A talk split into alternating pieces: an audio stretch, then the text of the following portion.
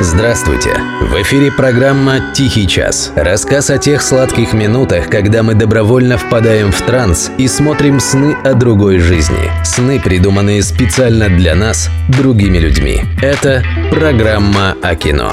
«Тихий час». Автор и ведущий Денис Иконников. «Война и мир». Режиссер Сергей Бондарчук. СССР, 1967 год.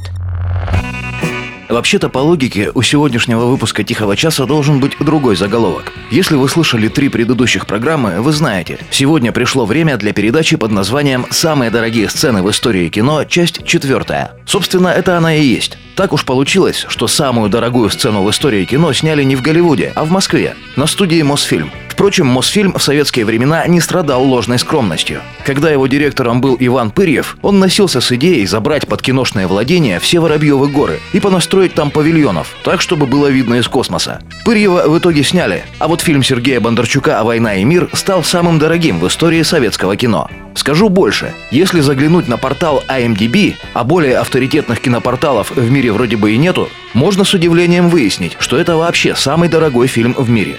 100 миллионов долларов бюджета в 1967 году – это миллионов 700 сейчас. «Пираты Карибского моря» на странных берегах, например, стоили 410 миллионов. А это нынешний лидер официальных списков. Впрочем, скажу честно, вопрос прояснен не до конца. Некоторые исследователи срезают бюджет «Войны и мира» чуть ли не в 10 раз. Но мы говорим о сценах. А сцену Бородинского сражения из «Войны и мира» каждый может увидеть воочию и даже самостоятельно прикинуть, сколько она могла бы стоить. Странное дело, «Война и мир» Бондарчука – один из лучших фильмов в истории мирового кино. Тут уж полный консенсус, бюджет ни при чем. Снят он по одному из лучших произведений мировой литературы. Тираж «Войны и мира» только в СССР – 36 миллионов экземпляров. Даже альбом Майкла Джексона «Триллер» у себя на родине разошелся всего в 30 миллионах копий. А я тут, понимаете ли, считаю копейки. Но это потому, что я еще не выжил из ума.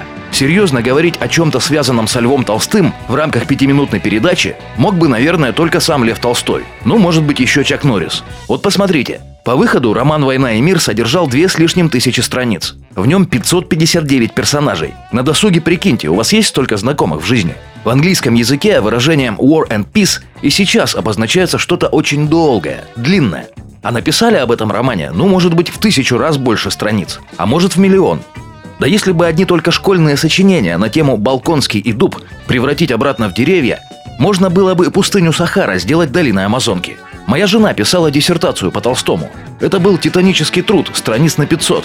А тема была, сейчас вспомню, что-то вроде «Что у графа Льва Николаевича Толстого было на обед 6 декабря 1908 года?» И подзаголовок «На второе».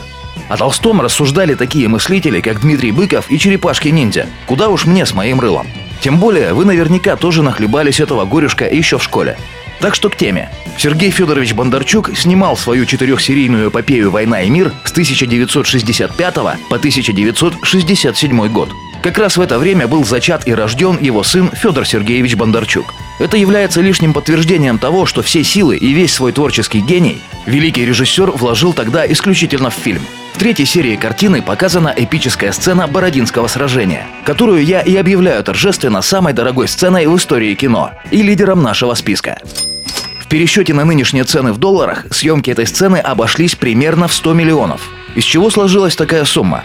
15 тысяч актеров массовки. Это очень много. И это, заметьте, не массовка из фильма «Я легенда», от которой требовалось только синхронно паниковать и бежать в правильном направлении. Тут каждого участника съемок нужно было одеть в исторический костюм и вручить ему историческую саблю и кремневую ружбайку. Плюс артиллерия, плюс кони. Плюс, разумеется, пиротехнические эффекты. 23 тонны взрывчатки, 40 тысяч литров керосина. Некоторые данные говорят, что статистов было вообще 120 тысяч. Но это дело такое. Одна бабка сказала, другая умножила, третья возвела в квадрат. Хотя можно и поверить, зная, что в съемках вовсю задействовали солдат-срочников. Материал дисциплинированный, прилежный и отзывчивый. Тем более, когда по службе вместо нарядов и караулов выкатывает такая развлекоха. Сняться в фильме у Бондарчука. Представляете, какой был бы бюджет, если бы солдаты-срочники не служили Отечеству за совесть, презирая деньги? Но для первого места хватило и этого. С чем я поздравляю всех нас, и, конечно, Льва Николаевича Толстого. Хоть тот, если честно, и не очень разбирался в литературе. В конце жизни, когда его хвалили за войну и мир, он говорил, это все равно, что к Эдисону кто-нибудь пришел и сказал бы, я очень уважаю вас за то, что вы хорошо танцуете мазурку. Я приписываю значение совсем другим своим книгам.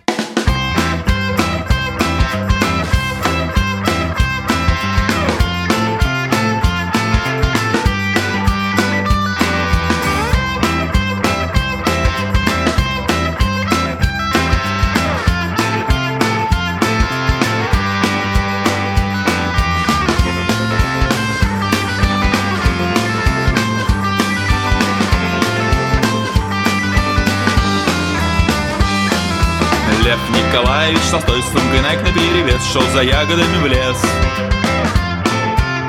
Шел за грибами. Лев Николаевич Толстой Он сегодня рано встал, очень-очень рано встал. Встал с петухами. Он весело идет Он весело поет. Проснувшийся зарей Лев Николаевич Толстой Лев Николаевич Толстой собирал в лесу цветы необычной красоты. Да птичек слушал. Лев Николаевич Толстой, что из леса приносил, дома парил и варил. А после кушал. Он наливал стакан, неспешно выпивал. Уставший, но не злой Лев Николаевич Толстой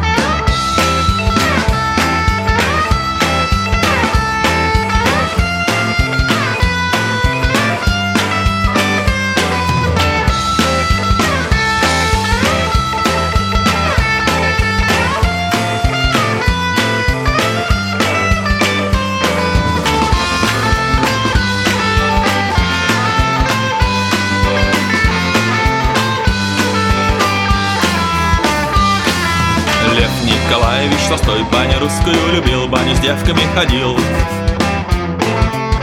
Да с пылу с жару.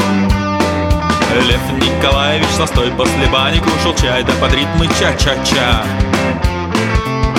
Курил сигары, а после перед сном Любил считать ворон под праздничной луной. Лев Николаевич Толстой Нельзя пошли. Нельзя, нельзя.